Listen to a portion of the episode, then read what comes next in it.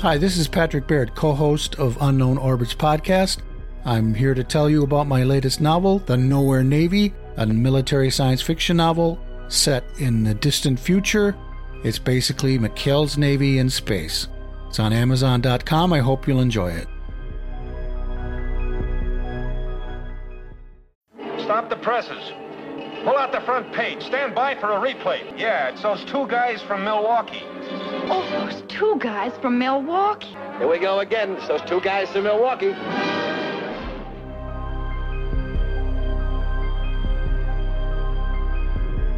Welcome to Unknown Orbits, the podcast in which two writers discuss everything science fiction from Gernsback to Roddenberry.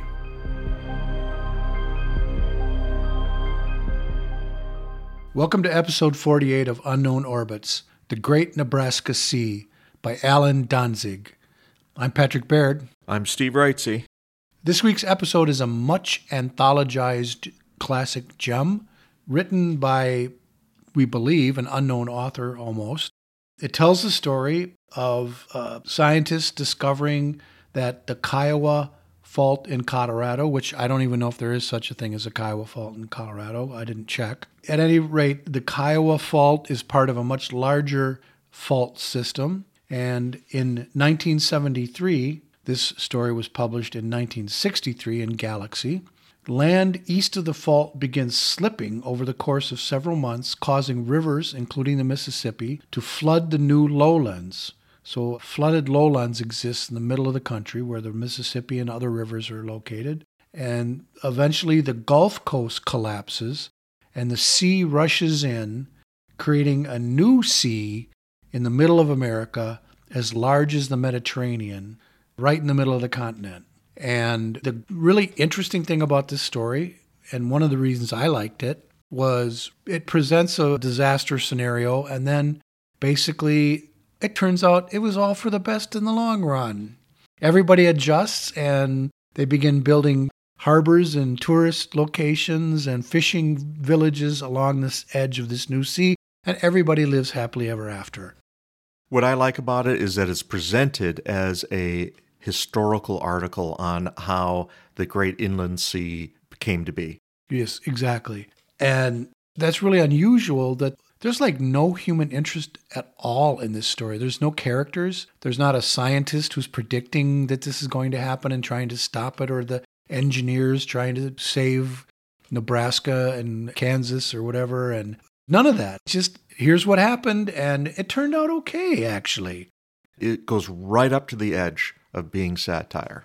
It does have kind of that almost satirical tone to it. Yeah. It's a very tongue in cheek sort of tone, especially the end where it's like, and then they just moored their motorboats along the new sea and had a grand old time going fishing and water skiing. A lot of fun is in the small, realistic details. Clearly, a lot more could have been done with this idea. Could have been a much more epic story, maybe with multiple character viewpoints, like a farmer in Kansas or a family living along the Mississippi or Could easily have been a multi viewpoint novel. at least a novelette. And it could have been an epic story, but it wasn't. It's been anthologized a number of times. Now, part of that might be due to the fact that it's in the public domain. Is it? Yes, it is a public domain story. So that might have something to do with it. And I think it's not only well regarded, I don't know if well regarded is the right word, it's beloved. It's beloved by science fiction readers and I think probably some science fiction writers. I would guess that it was fondly remembered more by writers than by readers. As I said, it was published in 1963 in Galaxy. The author, Allan Danzig, I did extensive research and I couldn't find anything about him at all. He is a, just a complete cipher. I turned my hand at it and I couldn't find him either. He's not listed in the largest science fiction encyclopedia. No, not there. He's not listed in the index of science fiction. So I turned to ChatGPT and I asked ChatGPT, can you give me a background on Allan Danzig, writer of The Great Nebraska Sea? And here's what ChatGPT told me I apologize, but I couldn't find any information about a writer named Allan Danzig, who authored the book The Great Nebraska Sea. Up to my knowledge cutoff in September 21, It's possible that this author is relatively unknown or hasn't gained significant recognition in the literary world yet. It's also possible that the author's name or the book title could be misspelled or incorrect. A lot of that seems like boilerplate to me. Yeah, it seems like some bullshit, actually. For those of you who haven't played around with ChatGPT, it is capable of producing bullshit. Since you've brought up Chat GTP, I think people are overreacting. When you feed it a story prompt, what you get out of it, in my opinion, exactly matches the style of a middle reader book. Yes, and it's like a seventh grade level, reading level. Yeah, just a little bit repetitive. Yeah. I've tried that experiment too, and this is a little bit of a diversion, but we need to fill some time on this particular episode. You're not supposed to say that. Partly because we have no idea who the hell Ellen Danzig is. So, yeah, ChatGPT. You can't write a novel with ChatGPT. First of all, it only spits out like 200 word chunks at a time. And you'd have to spit out chunk after chunk after chunk after chunk after chunk, cut and paste it all together, and then do major editing just to get it to be coherent, you know, which you could do, but why not just take the time that you're spending doing that to actually write a, a novel, even a bad novel? Yeah. But I'm convinced that Amazon in particular is working behind the scenes with real AI, and ChatGPT is just basically an app that's been offered by the people behind OpenAI. So it's designed with limitations, like the 200 word limitation. Yeah. If you try to ask it to write a dirty story, it'll tell you, sorry, I can't do that. So it does have all kinds of limitations on it. But Amazon, I'm convinced they must have access to a high level AI system of their own that they're actively working on being able to have it write a full novel in the popular genres like romance novels, crime novels, science fiction, mystery. I think that's being worked on as we speak. Eventually, you're going to see novels popping up on Amazon under pseudonyms that were actually written by AI. And the dangerous part is that it doesn't have to write novels that are great. It No. just has to write them good enough for people to buy them. What it'll do in the short run is it'll trim the bottom third of self published novels, the ones that have bad covers, that are badly written, repetitive, or rip off other people's ideas. It'll easily replace all of those. I think what Amazon will do in conjunction with that is to slash their royalty rates down to the point where a lot of writers are going to say it's just not worth it to put my book up on Amazon anymore because they're only paying a pittance in terms of royalties to me and I feel like I'm being ripped off. So a lot of writers will pull their books off of Amazon, leave Amazon forever, and Amazon will be fine with that because they'll fill up the vacuum left by the departure of actual writers with these AI developed books.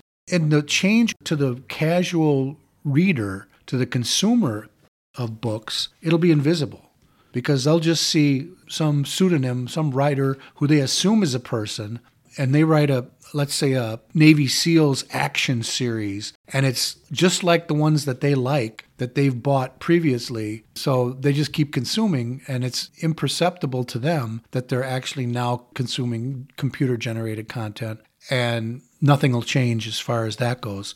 But the thing that'll change is that writers will suddenly be without a platform. The ascension of the mediocre. Yeah, but to be honest, there's probably tons and tons of mediocre novels out there on Amazon already written by actual human beings. There's this whole phenomenon that's been around since the beginning of Kindle where these guys would go on to publish a book. It's like how I published 38 books in one year on Amazon, you know, and they're writing a whole novel in like two weeks and then just spewing it out on, on Amazon without much editing or, and it's just garbage, to be honest with you. Because once they make the sale, they don't care what people think about it. Right. And another thing that I think could happen as well, this is something that I've ranted about before on the podcast the famous best selling writers who whore out their name and Oh, publish, you know, uh, the latest novel by Clive Cussler, written by Jim Smith. And it's just using their name to sell the book, but they had nothing to do with the writing of the book. Amazon could replace that whole process by, let's say that Stephen King died tomorrow. Two years from now, Amazon goes to his heirs and says, We'll give you a pile of money if you let us just use Stephen King's name. And then they'll publish new novels by Stephen King that were written by AI Yeah. based on his book. Which studied his style. his style and the type of the book that he wrote. Yeah. So I don't know how we got onto this diversion, but I think it was something I needed to get off my chest anyway. Can I wrap around to what I may have discovered about Allan Danzig? Yes, please do. Now, I will say ahead of time, I have no proof of this connection. But this story, as I said, treads on the heels of satire. It's well done. Also, being a historical account, it's written in the style of newspaper stories. Right. It does read like a newspaper account. I did find one guy. His name was Jerome Allen Danzig, and he was a reporter. He was a reporter at the beginning of his career. And in 1963, when the story was published, he would have been 50 years old. It's a pretty good age for someone to write this story. You know who it reminds me of? It reminds me of Corpus Earthling by Louis Charbonneau. That's episode 11 that we did previously, an episode of the Outer Limits based on a book by Louis Charbonneau. Louis Charbonneau was also a newspaper reporter who wrote novels on the side, and he was not a particularly good writer. So, yeah, it reminds me of him. If that's the case, if this really is the same guy, it definitely reminds me of him. Imagine he's a reporter. For a couple decades, he's written news stories and decides he wants to do some fiction. That's a story that has played out many, many times. So he writes a few stories, sends them out, and then he gets a better job. And in this case, he started working for Nelson Rockefeller. So he stops writing stories, but he still has two or three and he's still sending them out just to see. Maybe his goal is I just want to get one published. And he doesn't even have an agent. Right. And he manages to get the one published. He's happy. And then he goes on to his new career. I keep thinking of in The X Files, the cigarette smoking man. Oh, yeah, yeah. He wrote spy novels. He was an unsuccessful spy novel writer. So I have no proof. If we had had time and resources, I would have tried to track down this guy's obituary and any kind of autobiographies to see if it was mentioned. Going from the route of Allan Danzig writer to Would you say Jerome Allen Danzig? See, if I would have known that, like you said, we could see if we could try to find a obituary, yes, which is pretty easy to find on the internet, generally speaking. I found one, but they wanted me to pay for it. It doesn't really matter. It's a terrific little story. It's a lot of fun. And I do love the sort of, yeah, and everybody lived happily after adjusting to the terrible catastrophe and the death of millions. It is a fun disaster, kind of like watching the first 20 minutes of a Roland Emmerich movie. Wouldn't it be the last half hour of a Roland Emmerich movie, skipping all the character development before that? Or Oh, yes, you have a point. We don't need the first half hour of showing everyone having their regular clichéic day, showing all the good people who will survive and all the rude people who will die. Yeah. So it's a good example of writing a fun idea with no higher purpose. So you have some thoughts on that idea? Yes. Have you ever heard the phrase a comedian's comedian? Yes. A comedian's comedian is a comedian who other comedians appreciate. And the reason is is they have inside knowledge, they have a different perspective, they see jokes in a different way. This means that a comedian's comedian is doing humor that appeals perhaps more to the comedian than to the audience. Maybe they're uh, on the cutting edge. They're like developing a new form of comedy or something different and novel.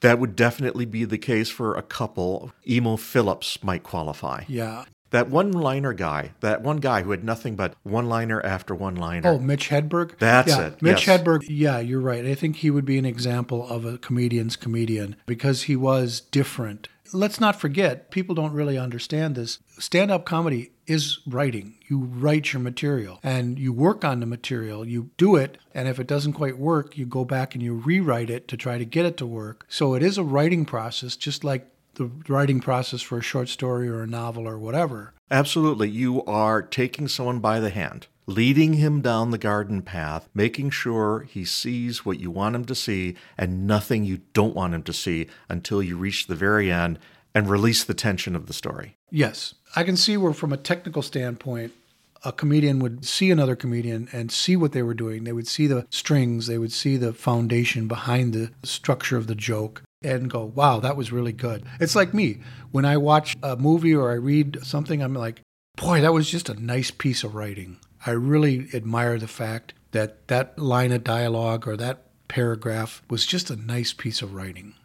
I do the same when I watch stand up. And conversely, if someone delivers a bad joke that has potential, I will obsessively rewrite it into the form that it should have been. Right. Now, I don't know whether that applies in this particular case. Well, it could if we're just talking about a writer saying, I really admire what he did. And I do. I kind of admire what he did with this story. So obviously, we're saying that this story is a science fiction writer's science fiction. I hate to say it this way, but this story does not have any of the boring old things about characters and plot, and it gets down to just the sugary center of a fun world building experience. Yeah. And I think that's why it would be fondly remembered by writers and editors building anthologies. And that's why it's been reprinted something like 15 times. Keeping with the comedian theme, kind of like a short but memorably punchy joke. Yes. The sort of thing that Rodney Dangerfield was known for. And he was a comedian's comedian. Yes. So, yeah, like a really short but just perfectly crafted joke. Some of those will stick in your head for years because they work so well. Right. Are there other examples in science fiction that we could point to? I don't think there would be a lot of them, but I was wondering if in a previous episode, The Large Ant is almost like that. Not so much a beloved story by writers, but one that intrigues writers. Yeah, and we just did The Large Ant by Howard Fast in episode 46. And we both agreed that it, it had kind of a bad ending. It was a diversion into philosophical meanderings. It mirrors the structure of this story in that way that it has an unusual ending, a non traditional ending which again, Howard Fast did write a lot of science fiction, but he was not really a well acclaimed or well known science fiction writer. And this guy, whoever he was, was obviously not a prolific science fiction writer. So maybe there's that factor of the, I don't want to say amateur, but someone who's not immersed in the world of science fiction, writing science fiction stories and, and ignoring or not even being aware of the structure and tropes of science fiction. An outsider. An outsider, yeah. Which there have been a few. Sure. One thing on The Large Ant is, as I said, I, I don't think it's a particularly beloved story, but I think it's remembered by writers a lot because essentially it becomes a writing prompt. What would you do with the story if you walk in and see a giant ant? it's an intriguing thought. And I think maybe that's why writers remember it so well. I remembered it, and I, I had forgotten all the philosophy. Howard Fast's response was to write a boring digression into philosophy, which would be what a non science fiction writer might do. Yeah. So, to expand on this idea of following science fiction tropes or not following science fiction tropes, we also did in a previous episode, episode 31, we did The Waveries by Fredric Brown, who was not only a well established mainstream science fiction writer, but also a editor and publisher. So he really understood science fiction on a granular level, I'm sure. But he had this weird ending in that story where they didn't stop the alien invasion, they just adjusted to it, and everybody lived happily ever after, just like in the Great Nebraska Sea. Well, now that you mentioned his name, you could make the argument that he was a writer's writer, and that then reminds me of R.A. Lafferty definitely would be a writer's writer. Yeah, and Fredric Brown was known for writing punchy, short little stories. Geezenstacks and Other Stories, I think, is the volume that most of those are collected in. He was a good humor writer as well. Yeah. He wrote funny stories. He was accomplished at that. I don't know if, if it's having a whimsical approach to an idea. You know, you mentioned the idea of having a premise. So the premise is what would happen if the Gulf Coast collapsed and the Gulf flooded the middle of America and made a giant sea in the middle of America? How would you write that story? And your typical science fiction story would do what you mentioned, put characters in there and you know how it affected them and how they escaped the peril. And it would probably be a whole novelette rather than a short story. But if you were looking at it with a whimsical view you'd probably do exactly what danzig did.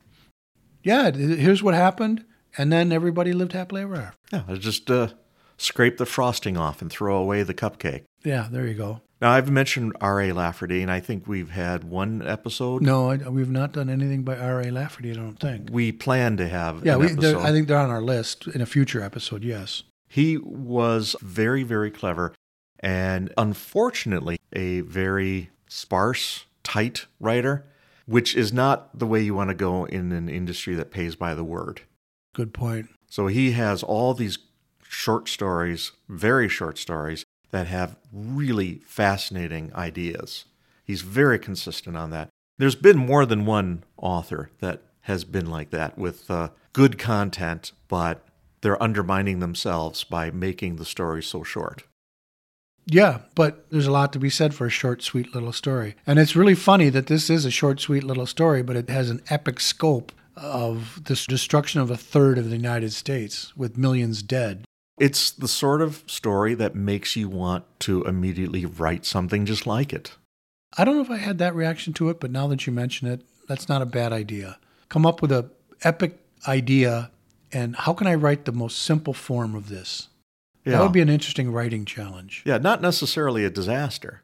Like mankind's first meeting of alien intelligence, The greening of Mars. the greening of Mars. in the Britannica Encyclopedia entry of the greening of Mars. Yes. And write it as simply and straightforward and whimsical as possible. I like that idea. Yeah. I can't think of an idea to adapt, but I like the basic concept of that. So, any other thoughts, Steve? Well, there is one more thing. We've covered stories that have been TV shows, movies, radio shows. This is the first story that has been turned into a song. How did I miss that? Naturally enough, it's called The Great Nebraska Sea, composed and performed by Blake Hodgetts, and he's given us permission to play a clip at the end of the episode. I'll also include links to his webpage, slipsong.com, and his YouTube video in our episode page on unknownorbits.com. It's a short, sweet story, so we're going to have a short, sweet episode this time. That's it for episode 48. Please tune in next week for another journey into the golden age of science fiction. I'm Patrick Baird. I'm Steve Wrightsey. Keep watching the sky.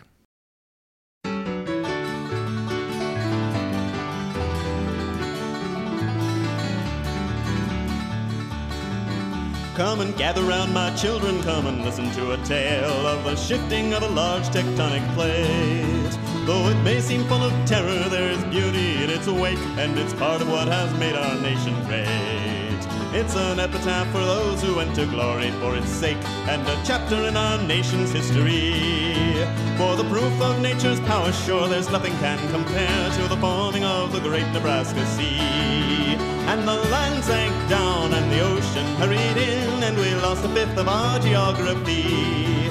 More than 14 million souls found their ways to heaven's rolls with the coming of the great Nebraska Sea. 20 miles east of Denver and the old Kiowa Fault, north to Canada and south to Mexico. No one'd ever taken notice with no reason to suppose that the land may take a mind to up and go. 1973, it was an August hot and dry when a cloud of dust appeared above the plain. But scarce a man could see it, for the augury it was of the changes that our country would sustain. Soon the tremors started shaking Colorado with a will, and geologists converged upon the scene. And they found that old Kiowa was the one who was at fault with the subsidence like none there'd ever been. As the eastward earth sank lower, to the west great cliffs appeared, and many were of house and home bereft. Get out quick, the leaders cried, there'll be far worse yet to come. When it's over, you can find whatever's left. And the land sank down, and the ocean hurried in, and we lost a fifth of our geography. More than 14 million souls found their ways to heaven's rolls with the coming of the great Nebraska Sea.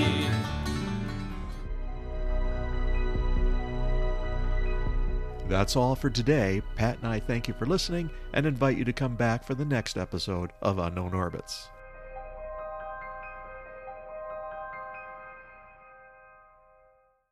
Two guys from Milwaukee.